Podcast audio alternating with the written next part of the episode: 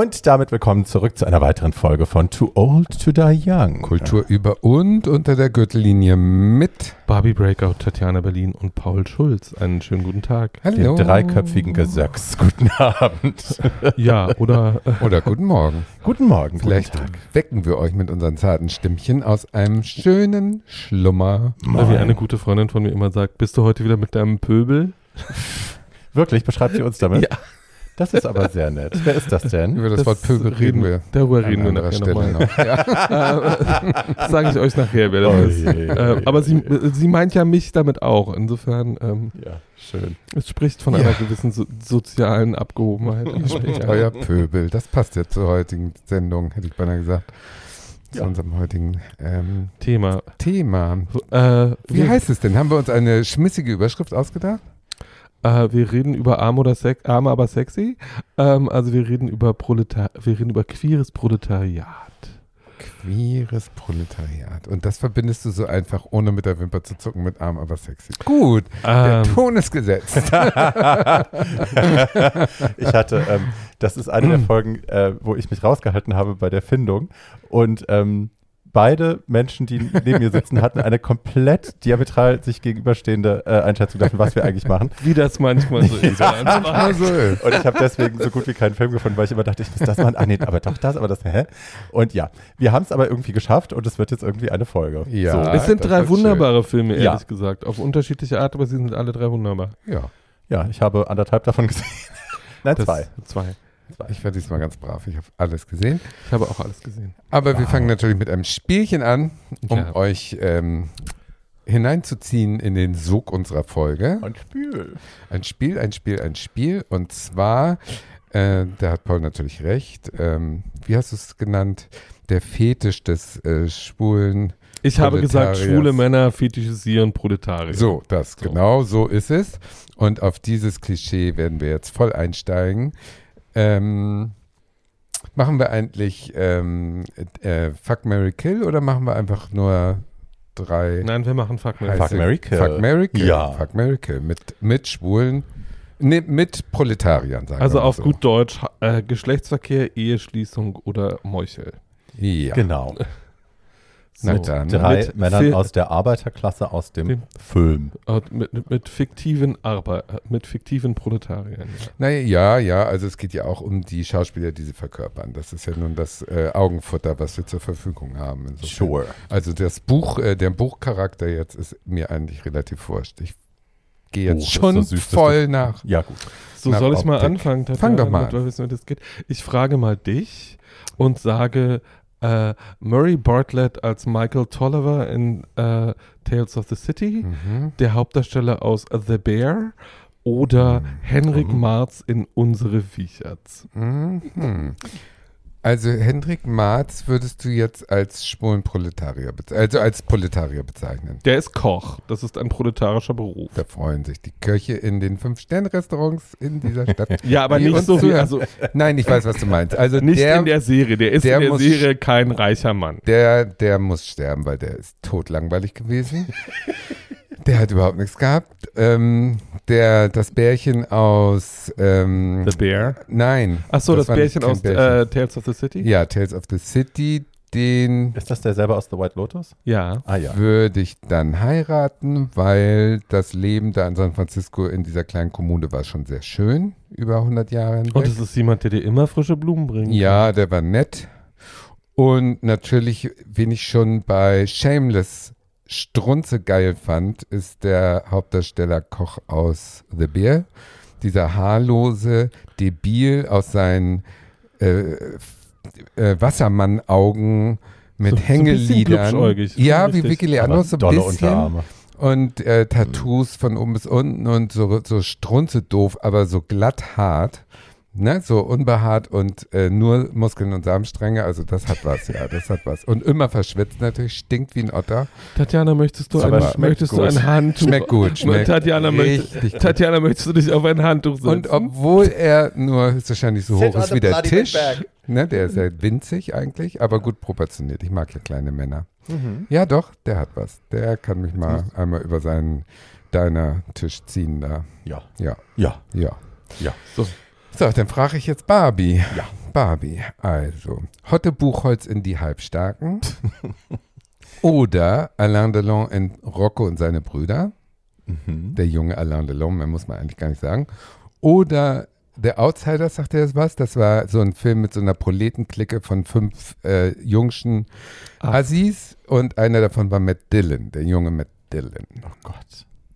Also den jungen Matt Dillon kenne ich noch aus diesem Mädchen-Sommercamp-Film.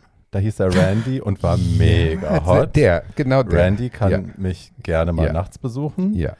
Ähm, Horst Buchholz und Alain Delon. Beide sind mir natürlich bildlich ein Begriff, aber welchen von beiden ich da jetzt über die Klinge und welchen ich heiraten wollen würde, vor allem weil ich die Filme jetzt nicht auf dem Schirm habe, ist ein bisschen schwierig für mich. Ich glaube, am Ende mache ich einen Gangbang mit allen dreien und danach müssen Ja. sie alle entweder geheiratet werden oder stürzen sich vor Scham von der Klippe. Vielleicht sterben sie auch dabei, soll ja schon vollkommen sein. Nein, Ist nicht auch ein mir. schöner Ich Tod. kümmere mich sehr gut um meine Bettgefährten. Also Alain Delon, ein Jung, war, glaube ich, der schönste von allen. Ich- also schön der ist ja immer nicht so. Nee, nicht schön. Also, ja, Hot. wie soll ich sagen? Hot, Sexy. hot sexy, alles. Aber auch eben gefährlich. Der Mhm. war immer auch in Wirklichkeit Unterwelt und hatte immer äh, Verbindungen zum Wie hieß der? ähm, Jean-Paul zur Belmondo, Mafia. der wäre was gewesen. Jean-Paul Belmondo? Mhm. Ja, auch heiß, ja. Aber der war so ein bisschen Bauer, ne? Das war einer für Paul. Kann ich ja gut haben. ja, ja. Bauern kann ich gut. Boxerbauer. Ja. Boxerbauer. Also wenn ich die Mischung. Wahl habe, lieber Belmondo als Delon. Delon Ja. war mir immer so ein bisschen Frisch glatt, ne? französisch. Der hatte immer so ein bisschen was Schmieriges. Ja, toll. Mafiös, so mit geölten Schön Haaren. was Unproblematisches zum Anfang der. Folge. Genau. Mögen So. wir. So, Paul, wo du gerade im Saft bist. Ähm, wir erinnern uns an den wunderbaren Film Trick, den ich hier auch schon mal Ja. besprochen habe. Ähm, Mark, dieser wunderschöne Gogo-Tänzer, Ja. Der steht zur Auswahl. Dann haben wir Kurt Russell als jungen Schreiner in Overboard. Ja. Und ähm, natürlich Stanley Kowalski. Also, hi, Marlon Brando. Also, ähm, ich ficke Stanley Kowalski because I always wanted to. Du wirst Ah. gefickt. In dieser Folge geht es nicht darum, dass du aktiv bist. Also wirklich, Paul. Nein, aber es ist doch total Das unspannend, sich Klischee von, des es ist doch total unspannend, nicht, sich es von unspannend es ist, doch sich total unspannend, sich von, lassen. sich von Kowalski ficken Nein, zu lassen. ist Das es ist doch nicht. so erwartbar. Nein. Ja. Ja. Den würde ich gerne umdrehen und Nein. sagen, wir gucken wir mal die andere Seite Muss an. nicht Nein. immer ein Surprise-Act sein beim Nein. Sex. So. Ähm, ja. Äh, außerdem sich auf Marlon Brandos Lippen zu setzen, ist auch so ein bucketlist Lippen ist was anderes. Ähm, egal. Ähm, so, äh, jetzt bin ich völlig Ü- Mark Äh. aus Trick, ich sag doch. so. Du sitzt Äh, gleich on the bloody bang bang. So, äh, Mark aus Trick oder Kurt Russell aus Overboard? äh, Kurt Russell würde ich heiraten, because why Oh, wouldn't jetzt you? wird's ganz bitter. Why wouldn't you? Er bringt den Ähm, süßen Latino. nein. Doch. Und, und der Oh, der Stripper ist so müsste fies. dann leider sterben, nicht weil er How müsste, sondern weil irgendjemand sterben muss. So ist das eben Nee, im das Leben. ist aber eins unserer. Übrigens, wen haben wir vergessen? Gene Anthony Ray in Fame. Übrigens, der, d- übrigens, Der ist ja mein. Über den haben wir ja noch nie gesprochen, Tatjana. Nee, also das ist ja überhaupt. Den kann man ja nicht auf so viele, Hand- auf so viele Handtücher kann man Tatjana gar nicht Nee, setzen. Aber der hatte ein Highlight zwischen 15 und 18,5. Danach war aus. Das ist auch ein Das- Schicksal. Also meine Lieblingsgeschichte über Gene Anthony Ray ist ja, dass er die männliche Hauptrolle in der größten Musical-Katastrophe der Broadway-Geschichte gespielt hat, nämlich in Carrie. Äh, nein. Doch, da hat er die John Travolta-Rolle gespielt. Und zwar an genau sieben Abenden. Und dann haben sie das Ganze abgesetzt. Oh. ja, der war vom Leben nicht beschenkt, aber von, von Schönheit und von Schwanzlänge. Das war aber doch, wenn ich das richtig erinnere, das Problem, dass der Orgi das Originalbuch und die Originalidee aus so einem Fanlager kam und das ganz, ganz toll war und dann aber die Leute, die die Rechte hatten, gesagt haben, nee, wir machen das nämlich selber und ihr habt die Rechte nicht. Und dann wurde das so eine Bauchlandung. War das Nee, ehrlich so? gesagt gab es einen englischen Regisseur und es gab ein großes Missverständnis, weil die Produzentinnen hatten gesagt, let's like make it look like. Und Oh. er hatte das falsch verstanden. Er hatte von Musical keine Ahnung, weil er ein englischer Theaterregisseur war. Und als die dann, weil äh, das war eine Royal Shakespeare-Produktion. Ja, und als die, und als die Produzenten dann nach England kamen, hatten die Darsteller alle Togen an und es spielte auf einer großen weißen Treppe. Tja. Hm. Tja. Ja, Worte können schwierig interpretiert war. Schön. Schade. Schade, aber schön. Ich hätte es gern gesehen. Äh, es gibt also, es gibt Fotos im Internet und es gibt eine fantastische, ich, äh, schick, äh, den Link schicke ich dir wirklich, weil Das darfst du immer. Und dann, äh, es gibt eine fantastische, es gibt einen fantastischen Videopodcast, der heißt äh, äh, In the Wings, Mhm. Waiting in the Wings. Und die haben eine Ein-Stunden-Folge über diese Produktion gemacht, wo du, alle lustig. diese, wo du alle diese Horrorgeschichten nochmal in ganzer Breite erzählt Toll. kriegst. Tatsächlicher Horror, aber nicht der, der es hätte sein sollen. Okay. So, warum, äh, so, wir müssen jetzt kurz nochmal das Thema Proletariat anmoderieren.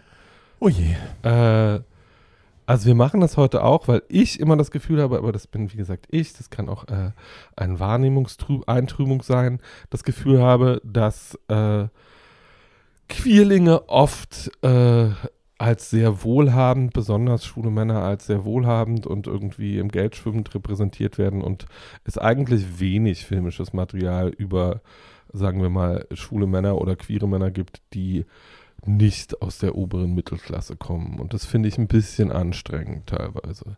So, ähm, also es sind alles immer irgendwie, die unterste Kategorie ist dann irgendwie schon Murray Bartlett in The White Lotus, also irgendwie Hotelmanager oder so. Ähm, Aber gerade in White Lotus macht doch ein Proll mit. ja, aber der ist ja nicht homo, Und der ist bi. würdest du jetzt sagen. Naja, er vögelt seinen Onkel. Naja, weil er auch muss. Weil er, der, der, junge, der, also meiner Meinung nach Würde ist ein der, Hetero einen Ständer kriegen? Also es gibt sehr viel Gay for Pay Actors, die das. also es gibt sehr viel Gay for Pay Actors und es gibt keine blauen Pillen, wo du überhaupt keine Erregung mehr Ach, haben stimmt, musst, ja, um einen Ständer ja zu auch. kriegen. Dafür bin ich noch zu jung.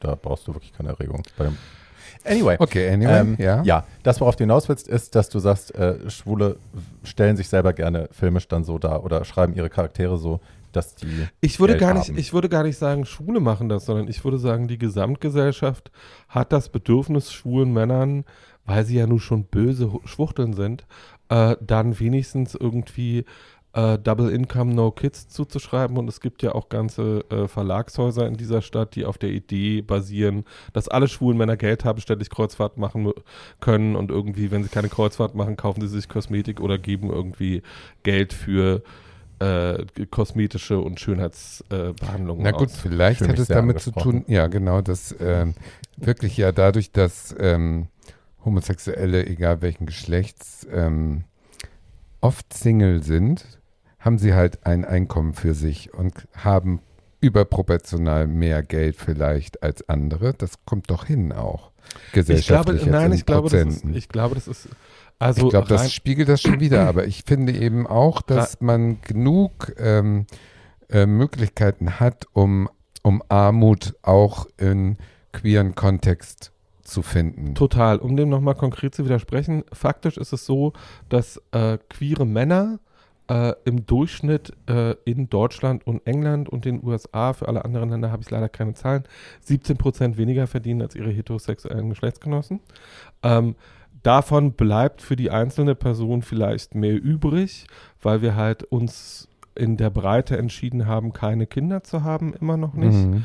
Ähm, und deswegen ist da für die einzelne Person ein bisschen mehr Geld da, vielleicht, weil es außerdem so ist, dass 85 Prozent aller Kinder, die äh, in queeren Familien aufwachsen, lesbische Mütter haben und keine schwulen Väter. Mhm. Ähm, und ich glaube auch, das ist so. Die Spuren, die, die geben ihr Geld halt äh, für das aus, was sie brauchen, um begehrenswert zu sein. Und das ist Jugend Mhm. und Geld. Hm, Also insofern Jugend und die, die Illusion von Geld zu haben. hm. Das ähm, unterstützt das bestimmt. Aber Also trotzdem glaube ich immer noch, dass äh, Armut auch sichtbar wird, gerade im, also mehr in Film als in der Realität. Ich kenne weniger arme queere Personen, als wie ich sie im äh, Film kenne, sozusagen. aber das hat ja auch was damit zu tun, in was für Blasen und Szenen man sich selber total. bewegt. Also ähm, Ich hab- war zum Beispiel noch nie in der Besenkammer. Wart ihr schon mal in der Besenkammer? Natürlich. natürlich war ich schon in der Ich Besenkammer. Natürlich. Also ich habe auch länger, also Ich frage aber, also ich glaube, es gibt so einen Trend in den letzten Jahren, dass wir uns sehr damit befassen, wie queere Armut in anderen Ländern aussieht Mhm. oder wie queere Armut äh, in der Vergangenheit ausgesehen hat. Also wenn wir uns Pose anschauen oder wenn wir uns Moonlight anschauen oder oder oder so anschauen, Mhm. ähm, dass, es, dass es da eine Tendenz gibt, diese Geschichten zu, mehr zu erzählen.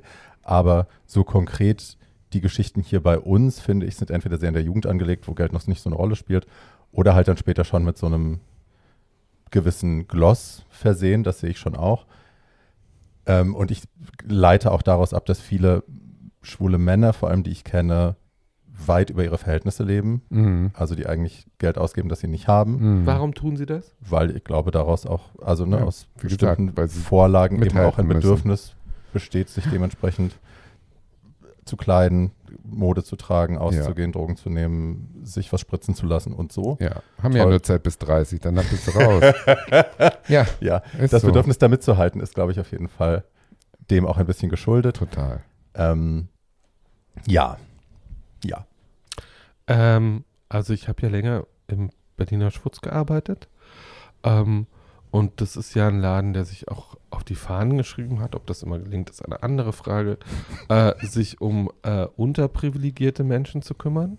Ähm, und ähm, da war der Anteil von äh, Menschen, die weniger Geld hatten, denen man regelmäßig über den Weg gelaufen ist, schon deutlich höher Hm. als er das in schickeren Locations in Berlin ist. Und natürlich kennen wir alle auch jede Menge Jungs oder ich kenne ehrlich gesagt nur Jungs, ich kenne keine äh, weiblichen Wesen, die das tun, äh, die komplett über ihre Verhältnisse leben und die dann irgendwann äh, mit äh, Mitte 30 oder 40 mal aber so komplett äh, Mhm. gegen die Wand fahren finanziell. Hm. Ähm, und ich glaube, dass das besser wird, da hast du schon recht.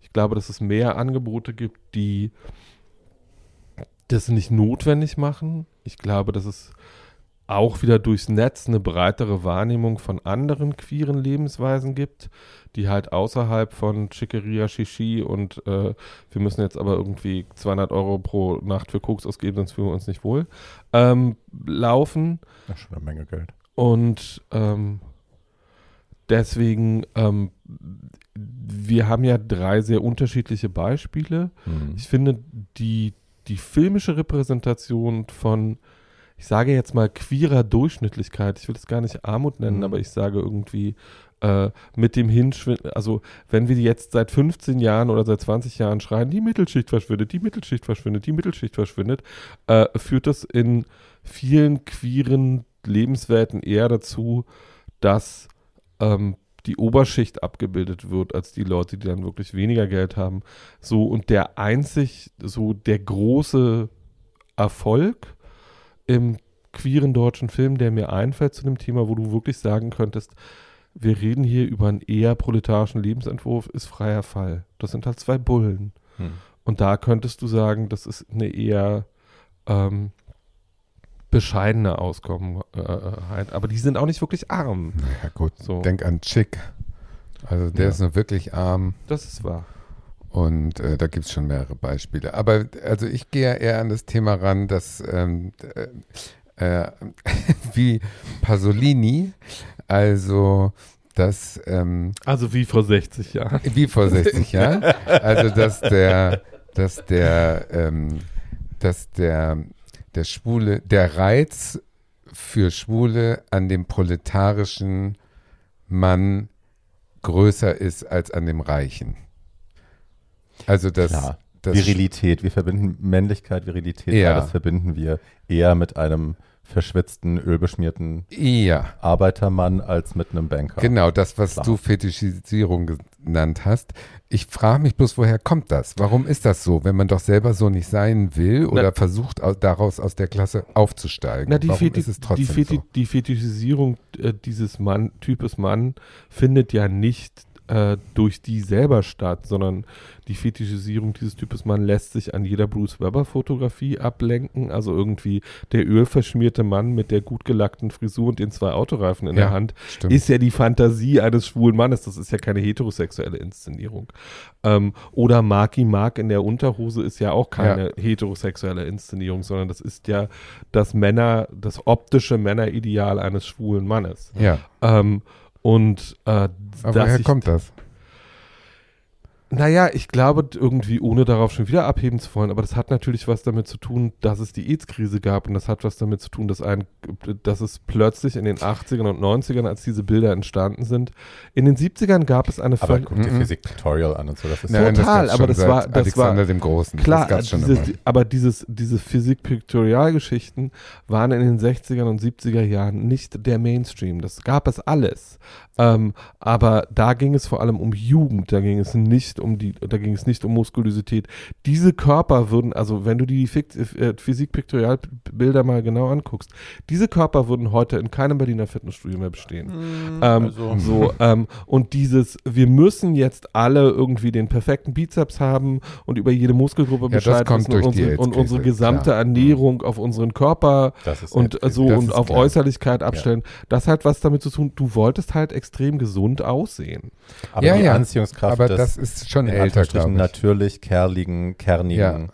Mannes, die ist ja, Ja. nicht neu. Und Das, ist, Nee. also das ist eher die Sehnsucht nach dem äh, Zurück zu den Wurzeln, einfaches Leben, grunzender Mann, der dich abends dreimal besteigt, so die Nummer. Was das natürlich gibt es, auch- glaube was ich, seit natürlich auch eine Illusion ist. Naja, und ja. dann hat es wa- wahrscheinlich was damit zu tun, wir sind halt, also äh, ich bin halt in einem anderen System groß geworden und auch in einer anderen Kultur. Bei mir zu Hause äh, und so bis ich 18 war, ich wäre überhaupt nicht auf die Idee gekommen, dass Proletarier dumm sind, weil ich jede Menge Schlosser oder äh, irgendwie Fenstermonteure oder irgendwie sowas kannte, die natürlich irgendwie nach Feierabend gelesen haben oder in die Oper gegangen sind oder sonst irgendwas gemacht haben, weil das im Osten einfach so war.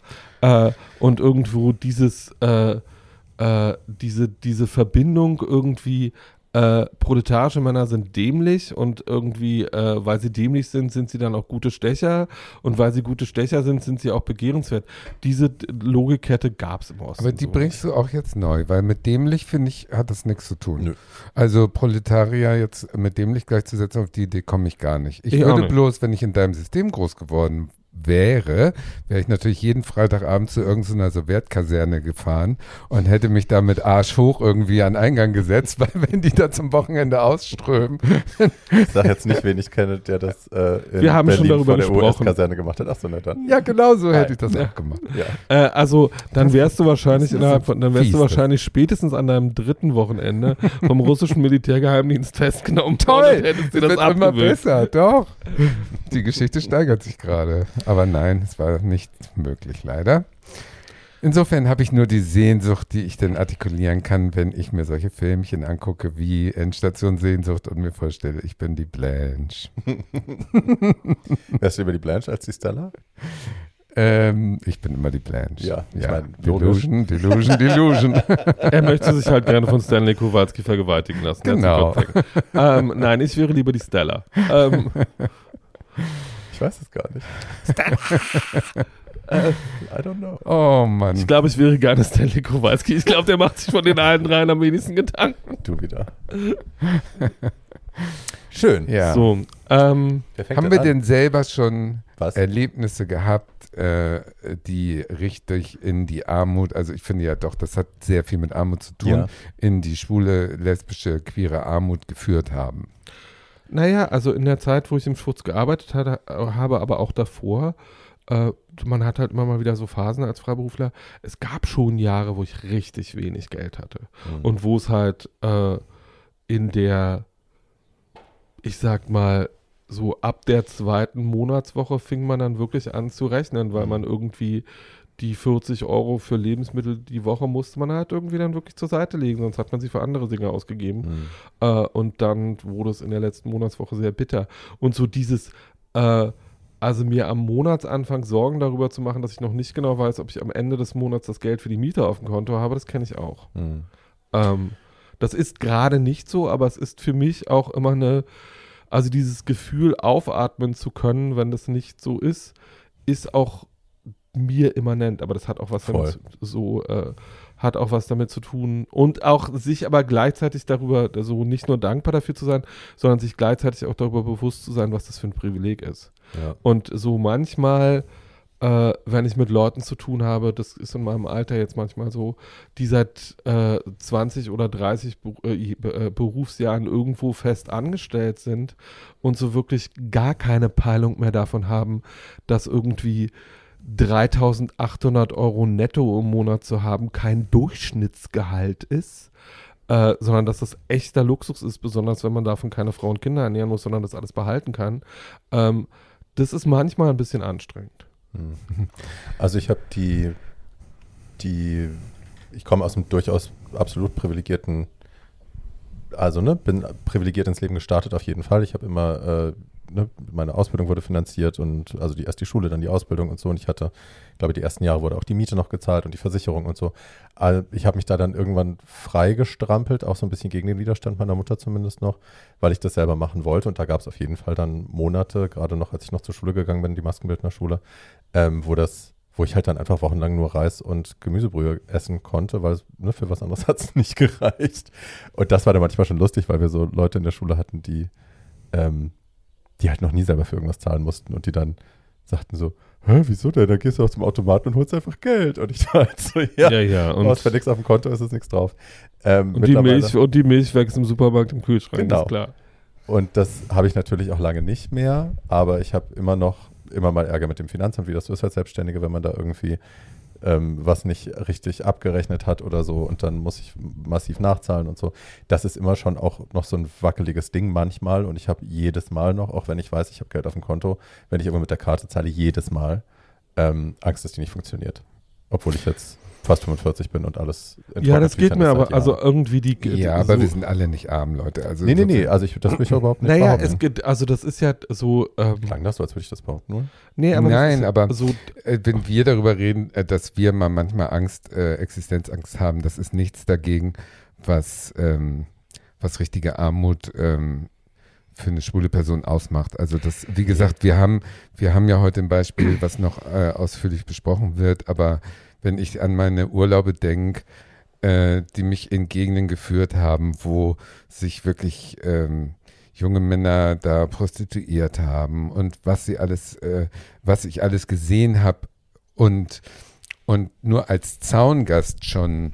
Sex work Mhm. is work. Ja, ich habe ja keinen Sex in dem Sinne gehabt, richtig, weil ich nicht Geld für Sex rübergeschoben habe. Aber natürlich habe ich schon äh, mir einen Be- einen Begleiter im Urlaub äh, gefunden, den ich dann mitfinanziert habe durch Essen und so weiter, was ja im Prinzip nichts anderes ist und was, äh, was ja so einen Einblick erlaubt in so ein, in so ein Leben. Aber ich bin ja dann wieder weggeflogen.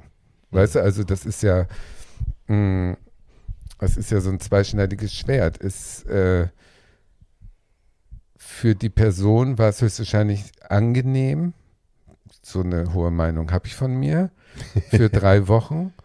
Und danach ging die Suche neu los für die Person nach den nächsten drei Wochen. Und nach den nächsten drei Wochen mh, war das jetzt von mir ein völlig unmenschlicher Akt von ähm, mir selbst schön gelogenen widerlichen Sextourismus? Oder war es eine, wie soll ich sagen, war es okay? Das, Das kann ich, das kann ich dir moralisch nicht beantworten. Ja. Die Frage kannst du dir ist nur eine alleine schwere- beantworten, weil ich Schwere. Hat er- hat ja auch keiner die Kerze gehalten, sozusagen. ähm, aber ähm, so, die, die, die Frage ist natürlich irgendwie, wo fängt Sexwork als ernstzunehmende Arbeit an? Ähm, und irgendwie so dieses, Die Frage Nein, ist, die wie Frage freiwillig ist, es? wie freiwillig ist es? Genau. Ja, die Frage ist, wie nah ist. kamst du der Armut? Das ist eher mein, meine, meins, meine Berührungspunkte mit Armut Mhm. waren das. So, also sagen wir mal, so, also damit. sagen wir mal so, Achso, ich, okay, du mein, ich dachte, du meintest jetzt, was, was für Erfahrungen haben wir gemacht in unserem eigenen Leben? Nee, mit ich finde, wir, wir sind alle, wir können uns nicht Okay. arm nennen, auch wenn Nein, wir mal okay, dann Angst haben, dass kann- das Geld nicht kommt. aber ich finde, das ich finde, ich finde genau, ich finde genau, Armut die, ist richtig Armut ich, so. Ja. also Also ich finde, Armut ge- ist, ich finde genau diese Findest du? Findest du? Nee, warte mal sicher? kurz. Ich, äh, also dieses, dieses Wir ist einfach ein extremes Problem, weil dieses Wir in der queeren Szene dafür sorgt, dass Armut unsichtbar wird. Einfach zu, einfach, Sira meint uns drei hier. ja, aber ich, mein Gott, also ich bin schon aus zwei meiner Wohnungen geflogen, weil ich drei Monate meine Miete nicht bezahlen konnte. Nicht, weil ich nicht wollte, sondern weil ich nicht ja, konnte. aber du hattest nie Äh, Hunger und musstest dich nie prostituieren. Das Äh, ist doch ja, was aber wo anderes. ist, dann, wo ist denn der Maßstab für Armut? Also der, der Maßstab ist das Überleben. Der Maßstab für Armut ist wie bei Moonlight. Der Maßstab für Armut ist, musst du kriminell werden, um zu überleben, musst du dich verkaufen, um Also zu das überleben. hatte ich, das, ist hatte, der das Maßstab. hatte, ja, das hatte ich aber für eine komplett, das hatte ich ehrlich gesagt So, also solange man nicht so arm ist, dass man sich prostituieren muss oder klauen, geht's einem gut, halte ich ehrlich gesagt für eine kapitalistische Chimäre. Mir geht's um Bef- so und Armut ist für der Maßstab für Armut ist für mich Verteilungsgerechtigkeit. Das heißt, wie weit liege ich unter dem Durchschnitt? Und in Deutschland ist arm, wer unter äh, unter 60 Prozent des Durchschnittsgehaltes verdient. Ja, die gibt's Ähm, auch, aber das sind ja so. nicht wir drei. Im Moment nicht, nee. Nee, aber, aber, ich sage, äh, ich sage Paul. nur, dass ich, dass ich einige Jahre hatte, wo das bei mir so war. Äh, und das ist auch nicht schlimm, das zu sagen. Und das so, äh, und das heißt, und alles, was ich sage, ist, wir kennen genug Unterhaltungsproletariat, wo es wirklich irgendwie, wo der, wo irgendwie, während sie auflegen, ist es relativ glamourös. Aber wenn man da mal zwei Meter hinter die Fassade guckt, wird es teilweise echt bitter. Unterhaltungsproletariat ist jetzt ein schönes Wort. das merke ich mir mal. okay, ja, da kennen wir natürlich einige von. Also diese tun als ob. Aber trotzdem fallen die nicht durchs Raster in Deutschland. Da kriegst du Sozialhilfe und überlebst immer. Also insofern. Nee, ich finde, das sind andere. Also ich finde dieses, dieses, ähm, wenn wir über Proletariat reden und über Queer, dann sind das schon Menschen, die richtig, also die richtig, die kein Dach über dem Kopf haben oder nur wenn. Aber wir müssen doch eigentlich Proletariat und Armut trennen, oder? Ich meine, Proletariat Nein. wäre ja. Nein? Nein. Proletarier sind nicht arm. Genau. Das ist eigentlich wäre, wäre Arbeiterklasse auf der einen Seite und auf der anderen Seite eben Menschen, die halt wirklich durchs Raster gefallen sind und vielleicht gar keinen verstehe, Job haben, verstehe, dem sie verstehe. können. Ja. Also ja, Proletari. Proletariat äh, ist arm, aber nicht. Äh, Nee, Proletariat sind für mich einfach. Leute, die ihren, die ihr Leben, die ihren Lebensunterhalt nicht an einem Schreibtisch verdienen. Oder äh, in einem Beamtenjob oder irgendwie sowas. Also Klempner sind Proletarier, Bauarbeiter sind Proletarier, äh, Müllfahrer sind Proletarier. Äh, Äh, so alles, die meisten systemrelevanten Berufe würde ich als Proletarier einstufen. Das ist ein Gogo-Boy und ich überlege Unterhaltungsproletariat. gerade so recht. Ein Kogoboy ist definitiv ein Unterhaltungsproletarier. Hat, unter, hat Proletariat. aber nicht systemrelevant. Ist das nicht eher Bildung? Nee. Genau, da, genau das ist die bürgerliche Chimäre. Ja, Nämlich. Äh, irgendwie so dieses, das ist so, wir haben ja diese ganzen Formulierungen. Es gibt ja auch die, den wunderschönen deutschen Begriff, ich könnte jetzt mal kotzen, wenn ihn irgendjemand sagt, bildungsferne Schichten. Wo ich dann immer sage, was soll denn das heißen? Wohnen die irgendwie 80 Kilometer von der nächsten Bibliothek oder was? Ähm, und so, und die Annahme, dass Leute, die aus Umständen kommen, wo irgendwie äh, nicht viel Geld da ist oder irgendwie sowas, automatisch oder weniger Zugang zu Kultur haben oder irgendwie das sowas, äh, automatisch ja. Nein, dümmer nein, nein, sind als andere Darum Menschen. geht's nicht. Es geht Ist darum, Ist irgendwie so Bildung- logisch wie Leute, die Wagner hören, bringen keine Leute ins KZ. Ja, ähm, ich rede jetzt eigentlich davon, dass Bildung dafür sorgt, dass du nicht zum Proletariat gehörst, wenn du eine äh, ne- ne Schule beendest oder ein Studium. Dass je weiter du kommst im Bildungssystem, in höchstwahrscheinlich vielen, vielen Ländern, dass du dann nicht zum Proletariat gehörst. Also mit anderen Worten, der Hauptschüler ist Proletariat, weil er keine Chancen kriegt, durch das Bildungssystem höher aufzusteigen. So meinte ich das. Äh, ich glaube, der Haupt. Also, Insofern glaube ich, dass Proletariat eher zusammenhängt mit Bildung als mit, was hatten wir eben gesagt? Herkunft. Herkunft. ähm, ich verstehe total, was du meinst. Also Ähm, Klempner sehe aber ich jetzt nicht als Prolet. Sehe ich nicht. Also Handwerkerberufe und so, das sehe ich Aber nicht als was genau- Prolet. Die verdienen ja Geld. Also, ja, aber Proletarier heißt ja einfach nur, dass jemand mit seiner Händearbeit sein Geld verdient. So, das ist die Definition von Proletariat. Genau. Ähm, Das wäre dann auch Handwerker. Aber eigentlich ist Proletariat doch in unserer heutigen Welt ein abwertender Begriff für arme Assis. bei mir nicht. Ja, bei dir, aber bei der Mehrheitsgesellschaft. Oder ich, nicht? Nein, ich halte das halt für eine, also ich halte das für eine, ich meine das ganz ernst, ich halte das für eine bürgerliche Chimäre.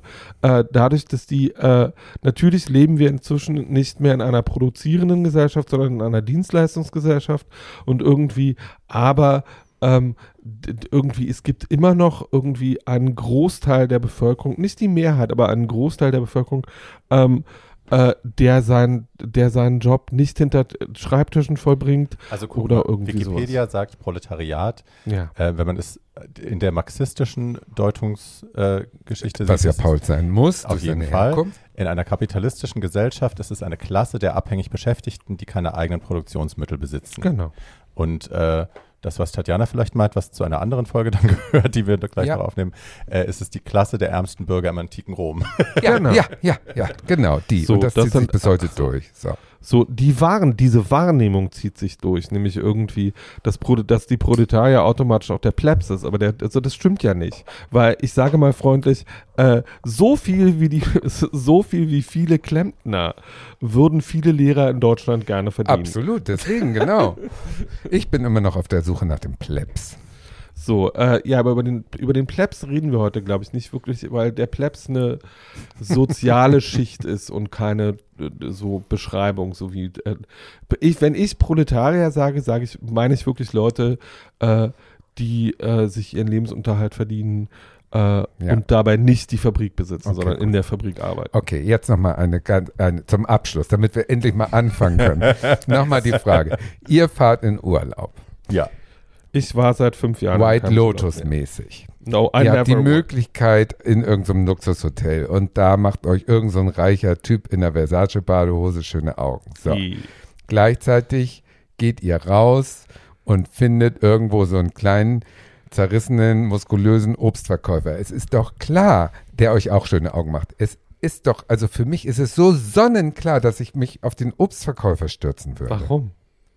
Weil das doch dadurch, ich suche doch immer das, den Gegensatz sozusagen. Also ich dich will doch nicht, Du nimmst dich also nicht als Obstverkäufer wahr. Das ist schön, Tatjana. ich suche doch immer irgendwie äh, eine andere Welt im Gegenüber. Also das ist doch, ähm, wie soll ich sagen, es ist doch, ist es nicht bei allen so? Oder ist Nein, es wir nur bei hatten mir diese so? Diskussion Also ich in, kenne immer. viele, viele, viele Menschen, die ähm, sich immer gerne nach oben flirten möchten gesellschaftlich. Ja, das war noch irgendwo nie bei ankommen mir. wollen. Bei, bei bei mir jetzt auch nicht so. Aber ähm, ich habe aber auch andererseits dieses Samariter-Ding, was ich früher hatte, dass ich immer so Leute retten wollte Natürlich. und so und denen helfen wollte. Das habe ich jetzt auch nicht mehr so. Also, I don't know. Erotisch würde ich mich auch eher mit dem Obstverkäufer ähm, vergnügen wollen als mit der Versace-Badehose, aber Ja. das ist jetzt auch eine persönliche Präferenz. Ja, bei mir auch. Und bei dir, Paul? Äh, naja, also ich habe ja in diesem Podcast schon öfter gesagt, dass andere Leute, Bauern. dass andere Leute über mich sagen, du und deine Bauern. Äh, ich mag meine Männer eher ein bisschen handfest und finde sie deswegen wahrscheinlich äh, äh, Naja, es gibt ja auch reiche Handfeste. Es geht ja jetzt eigentlich um den total, Klassenunterschied. total, total. Aber äh, dadurch, dass ich den, also warte mal kurz. Ich gucke mir meine Beziehungen mal an. Besser nicht. Ähm, na, es sind ja nicht so wahnsinnig viele. Also die fünf kann ich schon angucken. Und davon waren zwei das, was du heutzutage als Intellektuelle bezeichnet würdest. Und der Rest ähm, war eher so äh, die handfeste Fraktion mit anderen Berufen. Also äh, ein Krankenpfleger, ein Fotograf, ein Journalist, ähm, ein Automechaniker und white, definitely, sweetheart, definitely, definitely white privilege. Äh, äh, und äh, irgendwie ähm, so das, was ist dann daran zu leugnen? Ich bin weiß, natürlich white privilege. Ähm, aber ähm, das ähm, darüber können wir ja vielleicht gleich nochmal reden, weil äh, der erste Über die Arme zu weil reden. der erste, der erste Film, über den ich rede, ähm, in dem äh, gibt es nur eine Figur, die nicht weiß ist und trotzdem sind die Hauptfiguren in diesem Film alle arm. Ähm, und irgendwie so, White Privilege hat ja nichts mit Financial Privilege zu tun. Das sind ja andere Voraussetzungen. Ähm, und ich glaube, ein großes Problem mit dem Begriff Privilege ist, dass sich Leute, die sich nicht besonders privilegiert fühlen, davon vielleicht angegriffen fühlen, obwohl sie das nicht sein müssen. Ja, das ist ein Missverständnis, ein So. großes, aber das, die Box müssen wir jetzt nicht aufmachen. Nee. Ähm, der Film, von dem du redest, ist Wie das der mit den der? Surferjungs? Weil ich hab- Genau. Achso, okay. Äh, der Film, über den ich rede, heißt Shelter, äh, was äh, auf Deutsch, ich würde das mit Zuflucht übersetzen. Ja. Ähm, und äh, ich lese jetzt einfach mal, weil ich darüber seit zwei Tagen immer mal wieder leise vor mich hin lachen muss. Äh, und ihr merken werdet, wie unzutreffend diese ähm, äh, Beschreibung ist also hinten auf der DVD steht, stehen folgende zwei Sätze, um diesen, nein, es ist nur ein Satz, um diesen Film zu beschreiben. Wenn seine College-Träume durch familiäre Verpflichtungen beiseite geschoben werden, findet ein junger Mann Trost darin, mit dem Bruder seines besten Freundes zu surfen. That's not what the movie is about, by the way. Mhm. Ähm, sondern, ähm, also dieser junge Mann heißt Zach ähm, und lebt in San Pedro. Ähm, da in, Südka in Kali genau, in, Kali äh, in Südkalifornien, also in der Nähe der mexikanischen Grenze. Und äh, hat einen Highschool-Abschluss und ist das, was man einen Short Order Cook nennt, also ein Koch in einem Schnellrestaurant, in einem Diner, äh, lebt zusammen mit seinem äh, relativ kranken Vater ähm, und seiner Schwester Jean ähm, und seinem Neffen Cody in einem nicht besonders dickwendigen und relativ windschiefen Haus. Die haben also offensichtlich nicht viel Geld. Äh, Jean trinkt sich gerne mal einen oder zwei oder auch drei äh, und kümmert sich nicht besonders gut um ihr Kind. Das erledigt Zack für sie meistens. Also ähm, Jean wird von der fantastischen amerikanischen Schauspielerin Tina Holmes gespielt, die einige von euch vielleicht aus Six Feet Under kennen. Die macht aber viel Theater und hat wenig Film und Fernsehen gemacht, aber ist sehr sehenswert, auch in diesem Film. Spielt, wie sie sagt, die schlechteste Mutter der Welt. Ähm, und wenn er nicht kocht oder sich um seinen Neffen kümmert, äh, fährt Zack mit dem Skateboard durch die Gegend oder surft relativ viel und hat insgeheim große künstlerische Ambitionen. Der ist wie so viele Leute, die auf Surfboards oder Skateboards stehen, auch jemand, der Graffiti macht und zwar sehr, sehr gut und sehr, sehr künstlerisch. Und äh, das hat sich eigentlich auf der Kunsthochschule beworben, da ist aber nicht genommen worden. Und äh, sein bester Freund geht aufs College und er verabschiedet ihn und ähm, er glaubt jetzt halt, er muss den Sommer alleine in San Pedro verbringen, auf seinen Nerven aufpassen, äh, darauf achten, dass sich seine Schwester nicht zu Tode säuft und sich um seinen kranken Vater kümmern. Das äh, passiert dann doch nicht, weil ähm, als er im Haus seines besten Freundes, der sehr viel mehr Geld hat als er, äh, die Surfboarder pflegt, kommt dessen Bruder äh, Sean äh, nach Hause. Der lebt schon sehr lange, nämlich fünf Jahre, ähm, in LA und arbeitet da im Filmgeschäft. Was er da genau macht, wird nie gesagt. Vielleicht ist er Drehbuchautor, vielleicht ist er auch Produzent, man weiß es nicht so genau. Jedenfalls hat auch der sehr viel Geld ähm, und war mal mit Jean in einer Klasse. Äh, die beiden verbringen ein bisschen Zeit miteinander, gehen ein bisschen surfen äh, und landen am Ende des Abends, obwohl Zack eigentlich so eine Freundin hat oder vielleicht auch nicht, sie haben sich gerade gestritten, man weiß es nicht so genau, äh, auf einer Decke und Sean küsst Zack. So, dabei bleibt es erstmal, dann gehen beide wieder nach Hause und irgendwie Jean sagt, sie möchte nicht, dass äh, Zack und Sean miteinander abhängen, weil Sean schwul ist und das ja wohl alle wissen und sie nicht möchte, dass ihr Sohn äh, mit diesem schwulen Mann zu tun hat. So, ähm, das Ganze endet, ähm, so viel sage ich jetzt mal, in einer großen Liebesgeschichte, ist sehr romantisch, sehr witzig und spielt aber in einem Milieu, ähm, in dem diese Dinge nicht selbstverständlich sind. Also irgendwie, es ist keine große schwule Romanze, wo es um nichts weiter geht als nur um diese schwule Romanze, sondern es geht äh, in der zweiten Hälfte des Films auch sehr darum, wie unterschiedlich diese beiden Männer sind, aus was für unterschiedlichen sozialen Schichten die kommen und welche, das, welche Probleme das mit sich bringt und dass es vielleicht keine so fantastische Idee ist, wenn ein zehn Jahre älter, älterer Mann einem zehn Jahre jüngeren Mann anbietet, dass er für sein College bezahlen kann, weil er ihn ja so lieb hat ähm, und dass das vielleicht zu zusätzlichen Problemen führt. Ähm, zusätzlich wird gezeigt, wie organ wie vor 20 Jahren, weil der Film ist von 2004, ähm, schwule Sexualität organisiert wurde äh, und schwule Sexualität in diesem Milieu organisiert wird, wie damit umgegangen wird äh, und wie entspannt heterosexuelle Männer auf das Coming-out ihrer besten Freunde reagieren können. Ähm, Jonah Markowitz, der diesen Film geschrieben und äh, auch Regie geführt hat, äh, ist jetzt äh, kein äh, erfolgreicher Regisseur, sondern ein wahnsinnig erfolgreicher äh, Szenenbildner äh, und hat unter anderem äh, für viele große Serien die Szenenbilder gemacht. Das hat er auch getan, weil er die eigenen Geschichten, nämlich äh, Shelter ist eine davon, er sagt immer, das ist mein Leben, ähm, nicht erzählen konnte. Das war vor 20 Jahren noch so. Man konnte auf äh, queeren Inhalten keine straighte Karriere aufbauen. Das ist heute anders. Ähm, die beiden Hauptdarsteller aus dem Film, nämlich Trevor Wright äh, und Brad Rowe, äh, konnten diesen Erfolg, den sie mit diesem Film, also der war damals sehr erf weltweit erfolgreich, war eine erste Produktion des ersten queeren Fernsehsenders, den es in den USA gab, der hieß hier seinerzeit. Ähm, und äh, die beiden konnten diesen Erfolg auch nicht in dauerhaften Erfolg übersetzen. Trevor Wright hat 2012 hingeschmissen und ist seitdem Immobilienmakler in Los Angeles. Äh, und Brad Rowe hat immer mal wieder versucht, äh, eine große Film- und Fernsehkarriere zu machen. Das hat teilweise auch geklappt. Der war in ein paar wirklich guten Serien. Ähm, aber macht inzwischen auch andere Dinge, um sein Geld zu verdienen. Tina Holmes spielt nach wie vor sehr, sehr schön äh, auf Bühnen und vor Kameras.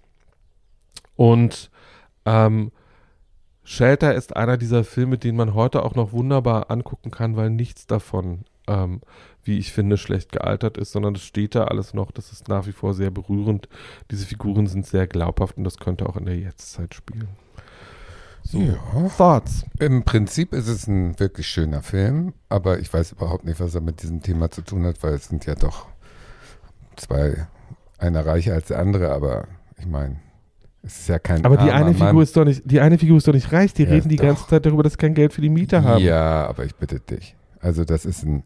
Die der hat Geld für sein in zwei Räumen. Sein, ja, aber alles nach dem Maßstab von Kalifornien. Also vielleicht ist er in Kalifornien nicht einer der Reichen, aber trotzdem hat er ein Auto, er hat mehrere Hobbys, er kann äh, sich Alkohol und Zigaretten leisten. Also äh, Armut ist doch jetzt im Auge des Betrachters höchstwahrscheinlich. Also Armut, so wie ich es verstehe, ist in diesem Film nicht zu sehen, finde ich nicht. Ja, nochmal, um Armut geht es mir auch überhaupt nicht. Ja, gut, also das Thema unserer Sendung heute war Proletariat. Wie gesagt, ihr hattet ja unterschiedliche Herangehensweisen da.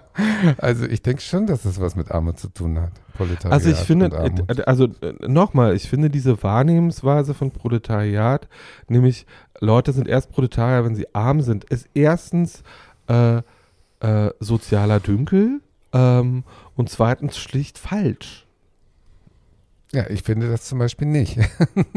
ja, aber das ist dann, also, das, das ist dann, das ist dann, ja, aber es gibt ja, es gibt ja, es gibt ja eine Definition von Proletariat und dann einfach zu sagen, ich finde das nicht, ist ungefähr so, als würde ich sagen, Wasser ist nass und du sagst, finde ich nicht. Ja, aber glaubst du wirklich, dass ich mich nach irgendwas richte, was auf Wikipedia steht? Also ich bitte dich, dann nehme ich doch meinen, ein, meinen eigenen Maßstab und mein eigener Maßstab sagt mir, dass Proletarier, da schaut man drauf hinab, weil ungebildet und arm.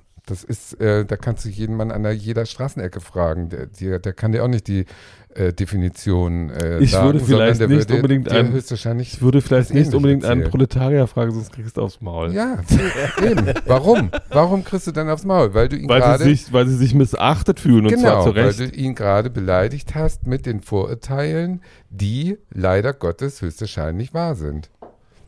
Ich finde sie nicht wahr. Also ich Aber schon. ich bin auch mit diesen Menschen groß geworden, insofern. Cool. Ich mache da mal einen Film über Armut. Ja, ja. mach mal. Mach doch mal einen Film über Armut. Ja, weil da haben dann, ne, da, ja, vielleicht vereinen wir uns dann wieder. Ähm, ich habe lange gesucht. Wie gesagt, es gab ein bisschen äh, Diskrepanzen bei der Themenauswahl und ähm, habe dann einen Film gefunden, der tatsächlich eher die Armut beschreibt, aber eben einen, einen jungen Mann, der aus seiner Armut kommend händeringend nach Arbeit sucht, ähm, um die Miete zahlen zu können, etc.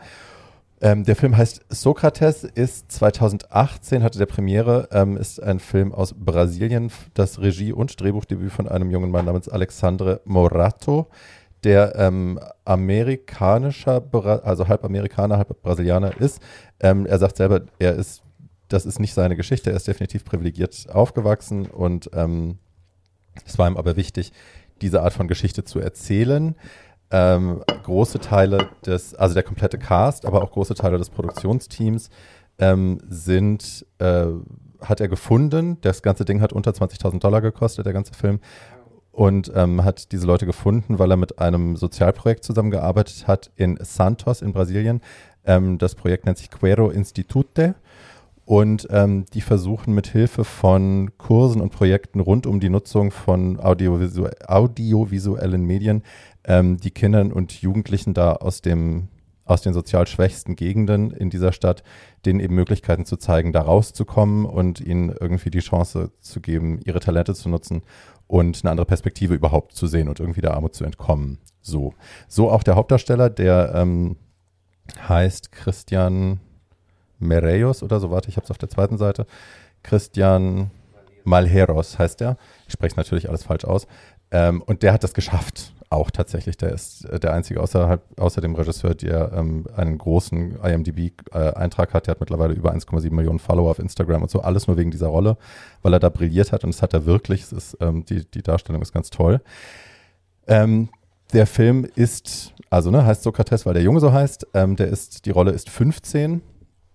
Der Junge, den er da spielt, ist 15 und äh, es geht direkt los in der ersten Szene damit, dass er völlig verzweifelt in einer relativ heruntergekommenen Wohnung, kleinen Wohnung, ähm, versucht seine Mutter aufzuwecken, die aber tot ist. So, er kriegt sie nicht wach, die Mutter ist gestorben. Ähm, und ja, sie wohnen in diesem, das Haus, in dem sie wohnen, ist ähm, immerhin aus Stein und Beton gebaut. Also sie wohnen nicht direkt in den Favelas, aber direkt an den Favelas. Also wenn er runterguckt ähm, von der Balustrade außen vor der Wohnung, ähm, guckt er direkt auf Wellblechhütten.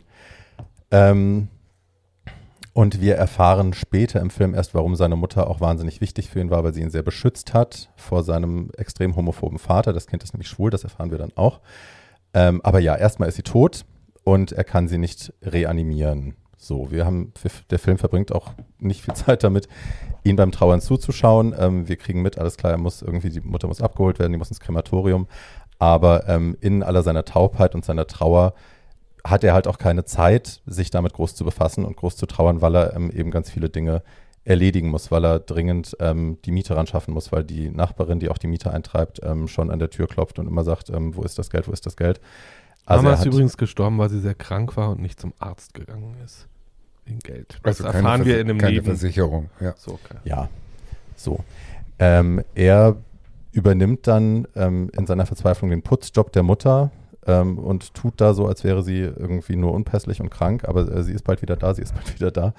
Ähm, und als dann klar wird, dass äh, er das Geld auch nicht ausbezahlt bekommt, weil, das, weil der Arbeitgeber das nur der Mutter geben will, haut er dann da ab und ähm, druckt dann in so einem Internetcafé 20 Mal seinen Lebenslauf aus ähm, und rennt dann wirklich von Tür zu Tür. Er klappert alle möglichen Optionen ab, ähm, um irgendwie einen Job zu finden, um die Kohle zusammenzukriegen, aber niemand hat was. Sie sind halt alle arm da. Ähm, der einzige kleine Lichtblick erstmal ist so ein Dayjob auf einem Schrottplatz, wo er für jemand anderen einspringt, ähm, wo er dann für einen Tag irgendwie mal unterkommt und äh, da muss er eben so Schrottteile von A nach B sortieren. Und äh, da arbeitet ein anderer junger Mann, ähm, sehr schön fand ich, Maikon heißt der. Ähm, und die haben direkt auch so Chemistry und starren sich so an und äh, wie so oft, wenn junge sozialisierte Männer sich voneinander angezogen fühlen, ähm, aber nicht so richtig wissen, wie sie das verhackstücken sollen, wie sie sich näher kommen sollen, hauen sie sich erstmal gegenseitig richtig auf die Mütze haben sie aber immerhin schon mal Körperkontakt, das ist schön. ähm, und Wobei der Kleine, wie der den anguckt beim äh, Schrott, da weißt du, der weiß auch, wie ein Schwanz aussieht schon. Ne? Hat, also ja, der ja, hat mit ja. 15 schon seine Favela-Erfahrung gemacht. Also, Sagt Tatjana jetzt mal so. Der Pro. Vielleicht lag der auch schon mal bei ihrem Hotelzimmer, man weiß es nicht. ja, der Tag ist dann, ist der Arbeitstag ist vorbei. Ähm, sie werden bezahlt und ne, Sokrates geht und draußen wartet Maikon auf ihn und es wird ähm, sich wieder sehr intensiv in die Augen geschaut. Es ist wieder tendenziell aggressiv und bedrohlich, aber es passiert nichts. Ähm, er geht nach Hause, versucht weiter irgendwie einen Job zu finden und am nächsten Tag kriegt er dann einen Anruf von Maikon, der hat sich die Nummer besorgt über den Arbeitgeber und lügt ihm vor, er hätte ein äh, Jobangebot für ihn, er muss aber sofort zu ihm nach Hause kommen und ähm, unser Sokrates fährt dann da sofort hin, weil er natürlich denkt, alles klar, Job und kommt bei dem Typen an, der wohnt auch in schlimmer Armut und äh, die Tür geht auf und der Typ steht da oben ohne mit so einem kläglichen kleinen Bärtchen am Kinn. Aber süß. Total hübsch, ja. also wirklich hübsch. und äh, sagt, ja, der Job ist weg, aber hier ist Alkohol. As you do. As you do, die ist auch schon gespült, glaube ich. Ja. Ja. Und ähm, ja, dann äh, knutschen sie wild und heiß. Äh, Maikon ist dabei noch so ein bisschen zurückhaltend, aber ähm, auf Nicht dem zweiten lange. Anlauf klappt es dann, genau.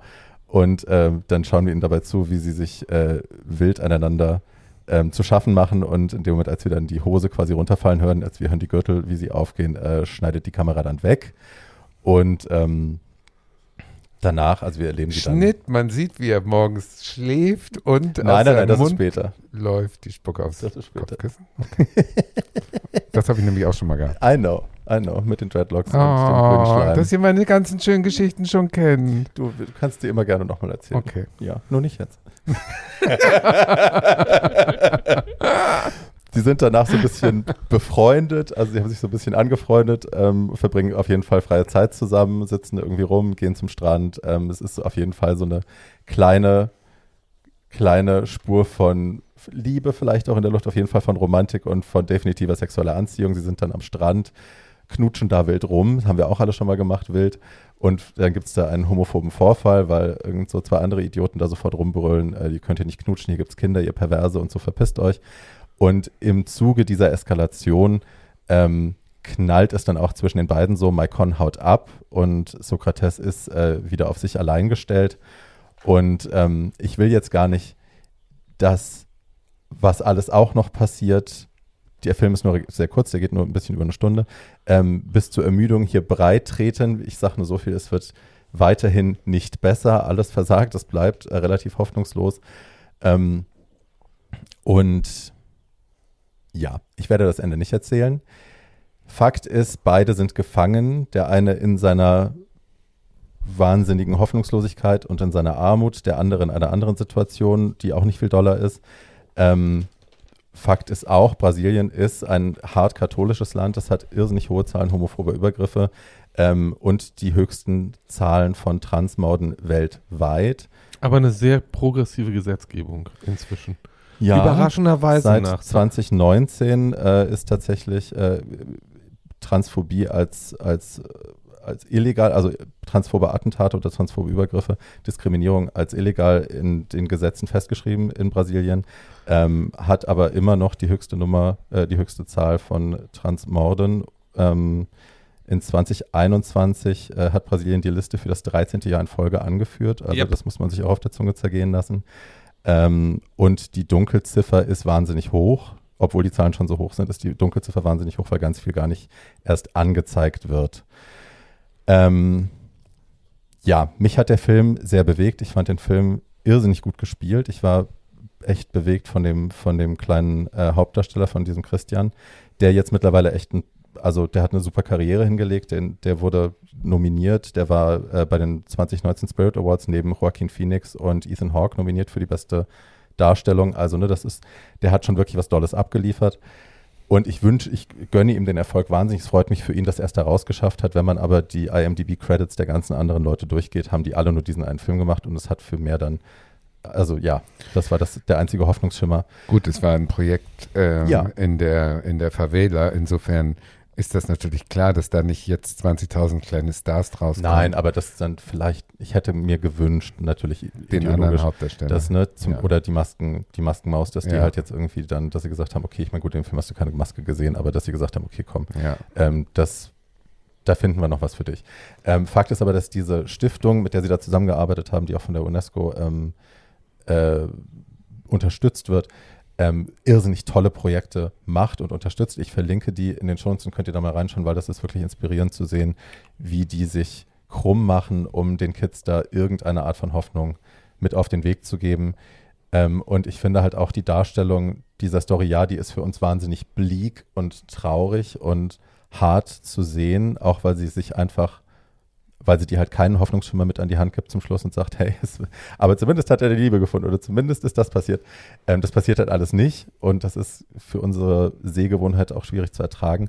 Andererseits ist es auch wichtig, so eine Geschichte zu erzählen, weil die, glaube ich, gerade für die Leute, die das leben, ähm, vielleicht auch ein Gefühl von, naja, kenne ich halt auch so. Alles andere wäre vielleicht ein bisschen Betrug. Mich, So. mich hat der Film äh, auch sehr angefasst. Ich fand den Hauptdarsteller fantastisch.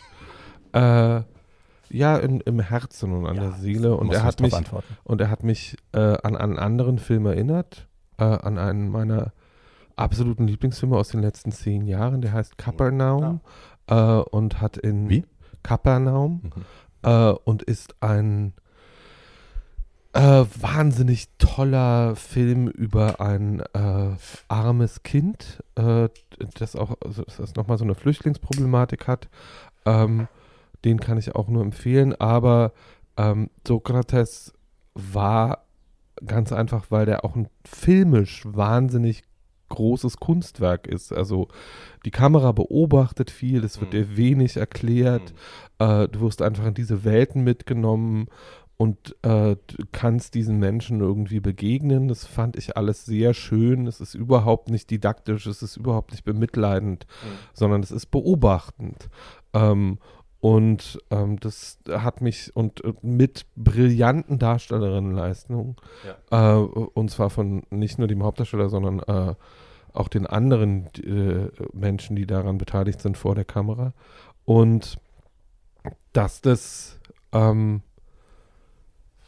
dass, also dass man das sieht, was der Hauptdarsteller vor der Kamera macht und dann sagt, mit dem will ich jetzt aber noch andere Sachen Mhm. machen. Äh, das kann ich total verstehen, weil das ist halt so ein, Ja. äh, der kann halt dastehen und äh, strahlt 500 Emotionen gleichzeitig aus und das ist halt eine Gabe. Das, das können ganz, ganz viele Schauspieler so nicht. Ja.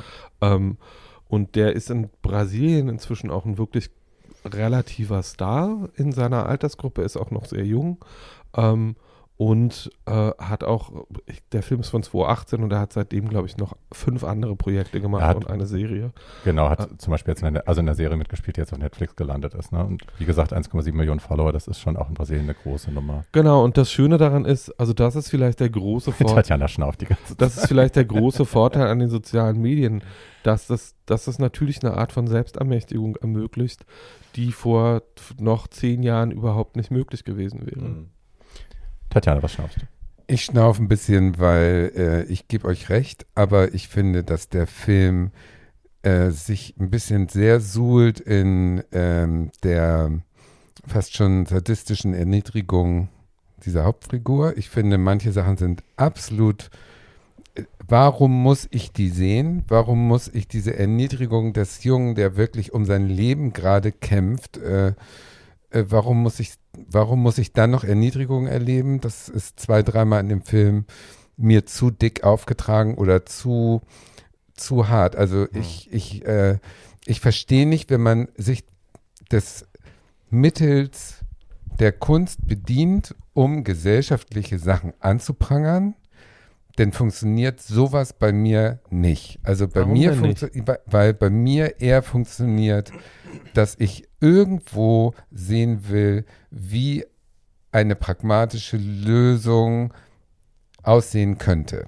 Und wenn ich das Jahr 2018 sehe und der Kleine äh, äh, versucht sich als äh, Nachwuchsprostituierte und versucht da einem einzublasen, dann verstehe ich nicht, warum der nicht zum Schwulenstrand geht, äh, sich eine Sekunde neben einen mittelalterlichen äh, Europatouristen legt und damit dann erstmal sein Auskommen hat. Also das verstehe ich halt nicht. Das ist mir zu nicht blöd. kann. Ja, weil er es nicht ja kann, kann ich auch. mir aber nicht vorstellen, weil er kann ja äh, den Kontakt aufnehmen, er kann ja so weit gehen, dass er sich einen Freier holt, aber dann rennt er natürlich weg, weil das, äh, ich meine, zwölf Real sind äh, ein Kaugummi, was er da angeboten kriegt, dann würde ich doch als als, als junger Mann dann den nächsten Schritt gehen und überlegen, wo überlege ich, wo überlebe ich jetzt? Also sowas wäre mir realistischer gewesen als diesen hoffnungslosen Abstieg.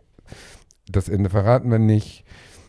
Es ist so traurig, das zu sehen. Und diese, was ich, was ich natürlich perfekt für diese, für dieses Thema, diese Armut ist, das Mhm. ist diese Armut. Mhm. Also das ist auch diese Armut, die nicht mehr sexy ist. Mhm. Das ist diese Armut, die einfach so schrecklich ist und wo man denn denkt, äh, wie ungerecht ist unsere Welt, dass es wirklich uns gibt und solche. Wie ungerecht ist es, dieses ganze kapitalistische Scheißsystem. Und das um willst Geld du nicht geht. sehen? Das ist alles fürchterlich, aber ich will doch nicht etwas sehen, wo es keinen Weg draus heraus gibt. Ich Ich, glaube halt- brauche doch immer irgendwo den Hoffnungsschimmer, sonst brauche ich das doch nicht als Film zu machen. Aber Wozu man? Also doch- das Buch ja, hat ja dieser Verstehe. Regisseur geschrieben und noch eine Frau, eine Tyner. Ähm, ich habe aber auch in einem Interview mitbekommen, dass eben die Kids in der Stiftung auch viel mit daran gearbeitet haben, wie die Story erzählt wird, also dass die alle Input hatten.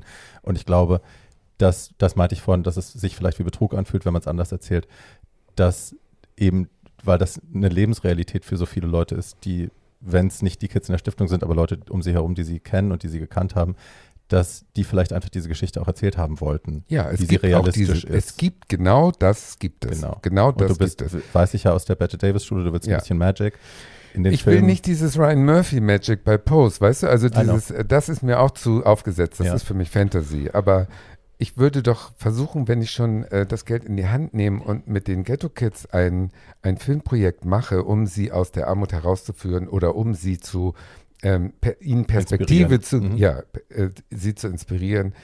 Denn ach, wer soll sich das angucken, wenn es so schrecklich nur schrecklich ist. Ich- also an ich- diesem Film ist es nur schrecklich, was mit dem Jungen passiert. Es gibt nicht eine schöne Szene sozusagen. Die Das Liebesszene finde ich- vielleicht, aber da, da, da wirst du auch nicht plötzlich horny, wenn du die siehst, weil du weißt, dieser Junge ist so traumatisiert, der weiß ja überhaupt nicht, wo oben und unten ist. Also ich finde Das irgendwie, finde ich echt krass. ähm, Mir ist es zu nah, wie soll ich sagen, zu, guter, guter, gute Formulierung, weil ich finde gerade dieses Schonungslose an dem Film, ähm, ganz davon abgesehen, dass Barbie natürlich recht hat, der Film ist mit viel Input von den in Anführungsstrichen Betroffenen gemacht worden.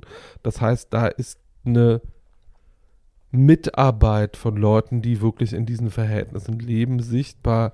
Der ist auch an Originalschauplätzen gedreht Mhm. worden. Das heißt, das sieht da wirklich so aus. Das ist keine Kulisse, das ist Mhm. nicht ja, gemacht. ja, der sondern Film ist super. es, aber es ist so. Und äh, dass sich ein westliches Auge jetzt darüber, äh, also ich finde den Einwand, äh, ich will das nicht, weil das, was du sagst, ist ja im Prinzip, ich will das nicht sehen, das ist mir alles zu hoffnungslos und zu arm. Ähm, und das finde ich, Nee. ähm, Das habe ich nicht gesagt. Ich habe gesagt, mir fehlt die realistische Perspektive auf ein Weiterkommen, was es hätte geben können im Jahr 2018 für einen jungen, gut aussehenden Schwulen, der in einer Großstadt in ja, Brasilien aber dein, lebt. dein, das dein damit. Weiterkommen ist ja im Prinzip, also so, das Weiterkommen um ist Überleben. Der hat Hunger, der Ja, Junge. um der das- um verhungert das- vor unseren Augen um in das- diesem Film. Der um das- verhungert. Und der braucht was zu essen. Das ja, ist das deine, Wichtigste. deine Alternative Ne? ist, warum sucht er sich nicht einen reichen Westler, die, bei dem, dem er dann den Schwanz lutschen kann? Ja, weil er Also, sich einen, einen, einen armen äh, Brasilianer sucht, dem er den Schwanz lutschen kann. Dumm. Äh, ja, so aber, weit ist er doch schon. aber Entschuldigung, Ja, was vielleicht, denn? Zeig doch äh, der Film. Aber vielleicht haben auch Aus Leute, betroffenen vielleicht haben Sicht. auch Leute, die in Armut leben, ein Recht darauf, sich ihre Sexualpartner selber auszusuchen. Tut er doch nicht. Macht Und- er doch aus Zwang. Naja, er, Muss läuft, er doch. er läuft ja dann weg. Ähm, Aber also, das, da weil ist das ja, Geld nicht stimmt. Nee, ich glaube, So. ich glaube schon auch, dass er eben diesen Weg versucht, weil er denkt, okay, das ist der, für jetzt Ja. eine, eine probate Er Möglichkeit für braucht mich, was im Bauch. Essen zu kriegen Ja, und versucht es und merkt aber dann, ich kann es nicht. Gut. Er rennt ja weg. ja. Und ich glaube nicht nur, weil das Geld nicht gestimmt hat, sondern weil er einfach merkt, Vergesst in dem den Moment, es reichen Weißen am Strand. Es gibt Möglichkeiten, irgendwas zu überfallen. Es gibt dieses, es gibt jenes. Es ist eine kleine Straßenratte, der ja, Typ. vielleicht können, vielleicht hätte- kann man, vielleicht kann man, vielleicht kann man sowas auch einfach mal zeigen, um zu sagen, wenn man Leuten, die in Armut leben, jetzt nur noch die Option Prostitution oder Kriminalität als äh, weiterführende äh, Wege in ihre Zukunft zur Verfügung stellt, vielleicht ist das dann einfach auch nur eine Illustration dessen, wie krank dieses System ist. Naja, dann findest du Tod besser oder was? Äh, es ist letzten, Also, letzten Endes ich glaube, ist es- durchhalten ist ja das, was, ne, das, also der Hoffnungsschimmer ist ja, dass er mit so vielen Wassern gewaschen ist, dass er es irgendwie schafft am Ende. Und das bleibt ja offen. Wir wissen es Findest nicht. du? Ja, ich, Ja. finde, der, der ich finde, er lässt am offenes Ende, so viel dürfen wir verraten, symbolisch seine Mutter los genau. und den Schutz der Mutter los und Und dann geht er jetzt, hinterher er ins muss Wasser und jetzt- ertrinkt. Nee, das Er hat er ja versucht um. und auch macht er auch nicht. Er ist ja zurück. Also ich glaube, Ich da finde- ist, das bleibt ein, ein Schimmer von Hoffnung Okay, den habe ich nicht mehr gesehen. Ich fand das so traurig. ich habe keinen Hoffnungsschimmer gesehen. Ich, fand habe ja, das so krass. ich habe ja, ich habe ja Wie- irgendwie so. Für mich ist ja das, was wir an äh, in White Lotus an Luxus vorgehalten kriegen, ja, ähm, äh, in den so. Für mich ist das ja viel perverser als diese Ja. extreme Armut. Die weil ich- Armut ist auch nicht das Perverse an Ähm, dem Film. An dem Film ist, wie ich eingangs sagte, das für mich Perverse, dass der eben an einer Tour erniedrigt wird von allen umgebenden Menschen. Das ist aber Das teilweise auch einfach, mit. Das ist aber- hart. Das ist teilweise auch eine mit, metaphernartige Sprache. äh, Ach, plötzlich um ist nicht mehr realistisch. Nein, nein, es ist schon realistisch, aber der Film erzählt das auch so, weil es auch ein Film über Trauer ist. Hm. Ähm, also der trauert ja die ganze Zeit um seine Mutter Ja, auf eine bestimmte, auf eine bestimmte Art und. Weise. Und ähm, natürlich, also wie, schon diese, schon diese erste Szene, wo er aufsteht und wegrennt, äh, Mhm. als die Sozialbetreuerin, die dann da offensichtlich vorhanden ist, ihm sagt, also wenn sich Du jetzt kein, wenn sich jetzt kein Freund oder keine Nachbarin um dich kümmert, kommst du in ein Heim. Und dann steht er ja auf und geht los, weil er weiß, äh, irgendwie, nee, ins Heim möchte ich nicht. Ja. Ähm, und Also so, wie gesagt nochmal, der Gedanke, und ich weiß jetzt nicht, ob das jetzt ein westlicher privilegierter Gedanke ist, ich glaube eher Probably. nicht, ist, wenn ich künstlerisch schon was in die Hand nehme und da Geld und Energie rein investiere, dann denke ich, dass das doch für die Zuschauer, was ja vielleicht auch die Zielgruppe ist, die brasilianische Favela-Jugend, dass da vielleicht eine Möglichkeit hätte, noch irgendwie deutlicher gezeigt werden können. Und das ist meine einzige Kritik an diesem Film, dass es das nicht zeigt, um aus diesem Kreislauf des Elends äh, irgendwie noch eine Möglichkeit zu finden, um da rauszukommen. Und ich finde, der Film zeigt es nicht. Und das ist das Einzige, was ich kritisiere an einem ansonsten superlativ guten Film. Super. Und Super. bevor wir uns jetzt da nochmal im Kreis drehen und ihr euch gegenseitig nochmal die Köpfe einschlagen, erzähl uns doch jetzt von deinem Film, Tatjana. Da würde ich mich sehr freuen. Hör mal, mein Film. Ne? Also, hör ein mal, Ausbund an Hoffnung. du Seid so läufst. übersteuert, weil ihr alle Oh. Entschuldigung, aber Toll. du läufst halt nur aus. Du läufst eineinhalb Stunden aus und das ist mein Film. Soll ich weiter erzählen? Bitte. Ich bin eigentlich schon fertig. also mein Proll ist ein geiler, fieser, rassistischer, rechtsradikaler, tätowierter, blasser, adlernasiger Superproll im England, äh, im Thatcher, Thatcherismus England, Mhm. also in Mitte der 80er Jahre. Der Film, ihr wisst es jetzt alle sofort, weil ihr habt alle schon euch einen drauf runtergeholt. Mein wunderbarer ihr über 30 seid. Waschsalon. Ja. also mein, es war einer meiner allerersten schwulen Filme. Mhm. Und was übrigens auch gut ist, die Homosexualität in diesem Film ist nicht die Hauptgeschichte. Es ist einfach Tatsache, dass da zwei Schwule sind, aber es wird nicht groß problematisiert, thematisiert. Es ist halt so, wie es ist. Und das finde ich auch gut, weil ich finde, dass dieses ähm, Armut, Proletarier, Queer, da habe ich immer so gedacht, was hat eigentlich Queer damit zu tun? Weil die Heteros haben auch Armut und Proletariat und da äh, ist, sind dieselben Probleme. Bloß prozentual werden natürlich queere Jugendliche eher in Armut gestoßen, dadurch, dass sie von ihren Familien verstoßen werden, als vielleicht hetero. Wie auch bei Ne? Sokrates zu Das war, passiert zum öfter sicherlich, genau. Ja. Und äh, dieses tolle System, was in Amerika die Transpersonen haben und die Drag Queens, dass sie dann eine Wahlfamilie finden, das ist diesen in diesem Film in England der Thatcher-Jahre nicht gegeben. Wahlfamilie gab es ja noch nicht. Sag Also, noch, von wann der Film nicht ist. erfunden. Der ist von 85. Und äh, ich bin ja eigentlich nicht so ein Namensfetischist, äh, aber ich muss kurz sagen, Regie Stephen Frears, der hat äh, Filme gemacht. Da kennt ihr alle von Sammy und Rosie tun es über gefährliche Liebschaften, über äh, High Fidelity, über Die Queen, äh, Philomena, äh, äh, Florence Foster Jenkins, also Tausende. Super Regisseur. Mhm. Über viele davon haben wir in diesem Podcast auch schon Ja, gesprochen. also der hat immer gute Sachen abgeliefert. Buch Hanif Qureshi, weiß ich jetzt nicht, Qureshi. pakistanischer Name, Qureshi. Da habe ich auch danach mindestens fünf Bücher von dem noch gekauft, weil ich die auch alle toll fand, die Bücher. Der Film hat mich wirklich angemacht damals. Ich war, wie alt war ich? 15, 16, ne? Nee, 18. Bestseller-Autor der Buddha aus der Super, Vorstadt. Der übrigens, Buddha aus der. Vorstadt habe ich auch zu Hause, genau. Und Musik Hans Zimmer unter Pseudonym. Also Musik ist Ach, nervig übrigens in dem Film. Und die Hauptda der Hauptdarsteller, der ein, der weiße äh, geile Proll ist Daniel Day-Lewis, der ja nun auch äh, einer der der wird in einem Zug genannt mit äh, Marlon Brando und Co., also einer der ganz großen Charakterdarsteller in einer frühen Rolle, die er schon sehr gut spielt. Der Film ist also schon mal von Qualität äh, sozusagen gemacht. Und es, ähm, der ist, wenn man ihn heute guckt, äh, ziemlich rough, finde ich. Also die Szenen stehen ziemlich so nebeneinander. Es wird viel, es wird wenig miteinander verknüpft. Im Prinzip gibt es mehrere Parallelhandlungen. Äh, ich versuche mal die drei wichtigsten kurz äh, grob zu skizzieren. Also es geht im Prinzip um zwei Brüder aus Pakistan, äh, die nach England geflohen sind aus politischen Gründen ähm, in den 70er Jahren. Der eine war Journalist und Schriftsteller, der kommt nicht klar, der äh, wird Alkoholiker, liegt im Bett und lässt sich von seinem Sohn ähm, äh, pflegen sozusagen. Äh, die haben kein Geld. Die Mutter ist äh, aus dem Balkon auf die, äh, vor die U-Bahn gesprungen. Die leben in so einer Assi-Wohnung. Und das ganze London, was in diesem Film gezeigt wird, ist nur Grau und Regen und Industrie und schrecklich. Also da gibt es keine schöne Landschaft, nichts.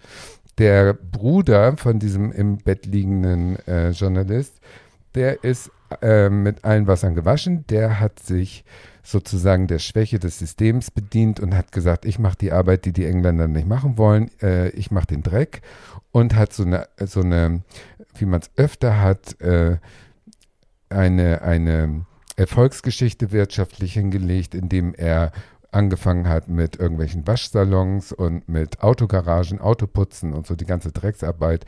Dann kamen noch Drogen dazu, Drogenverkauf. Also der hat inzwischen ein tolles Haus und hat äh, Angestellte, hat eine Geliebte, hat eine aufmüpfige Tochter.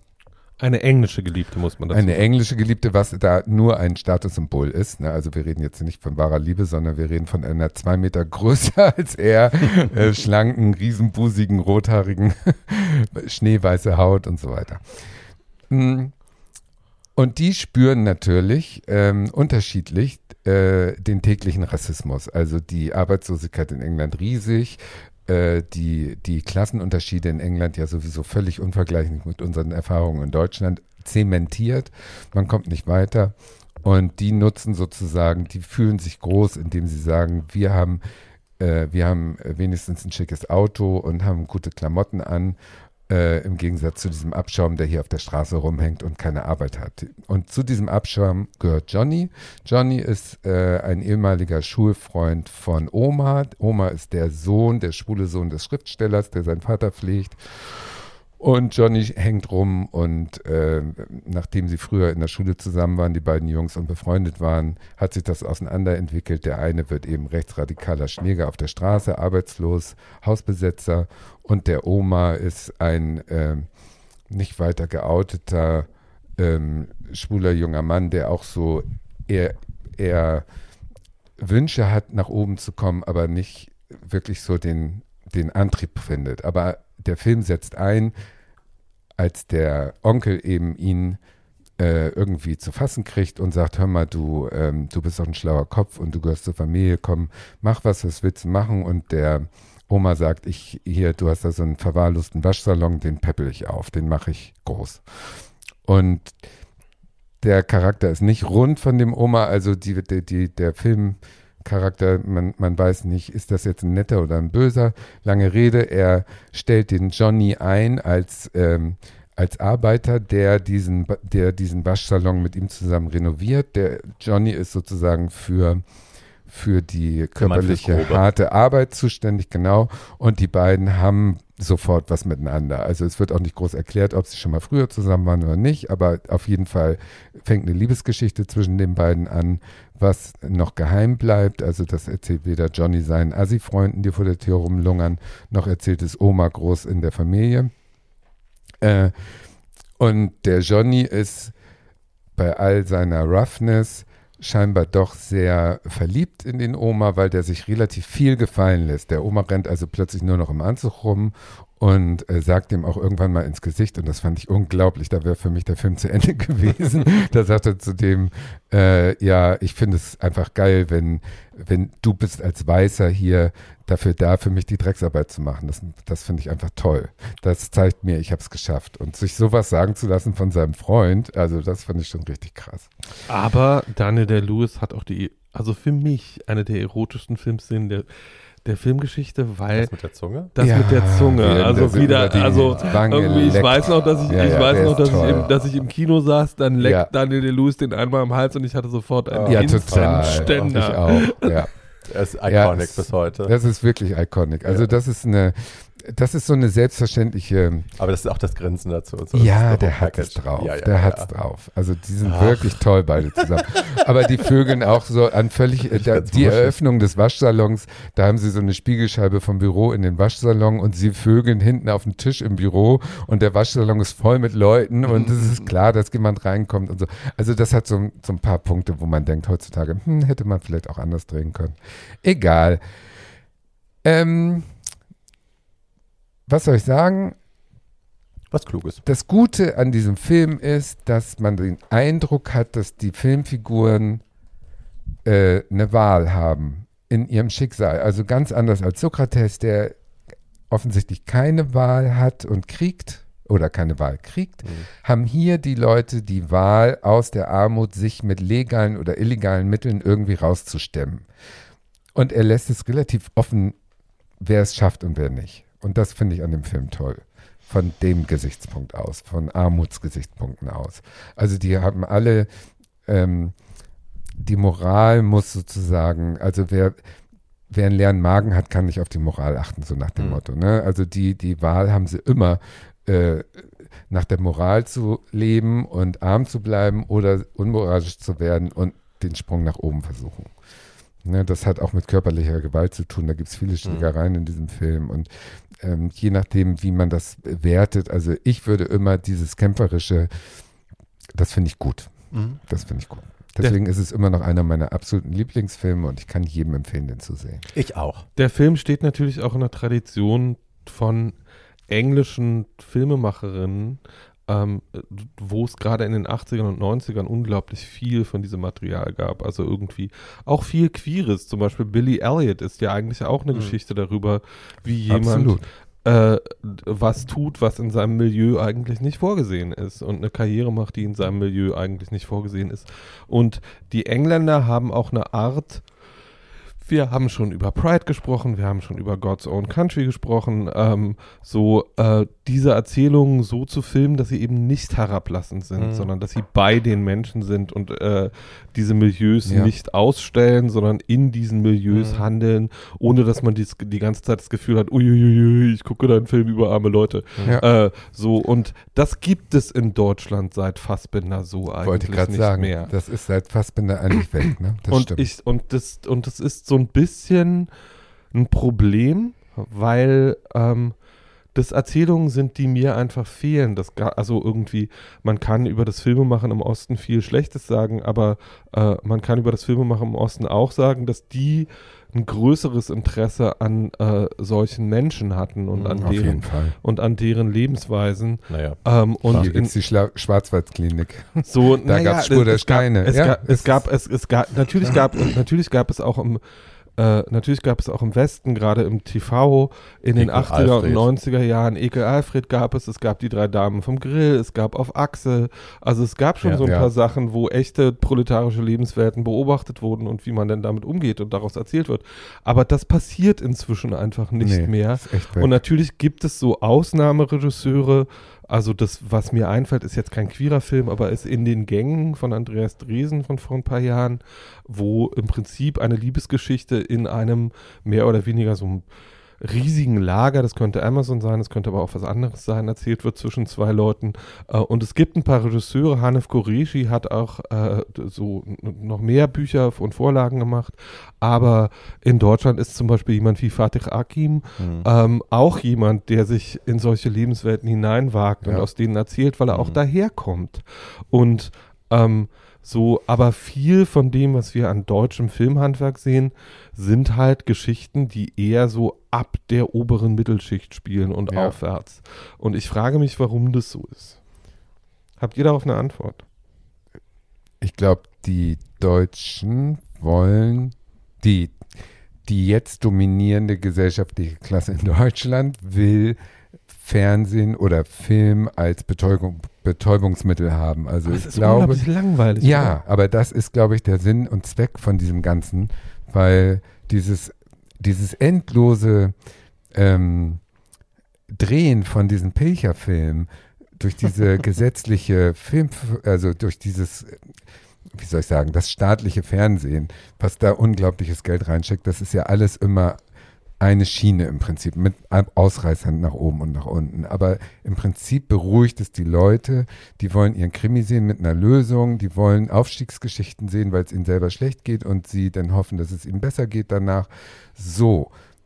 Der Deutsche guckt nicht aus, aus Kunstgedanken wie der Franzose. Das ist, ist ein völlig anderes. Ich glaube, hier ist es wie ein Beruhigungsmittel.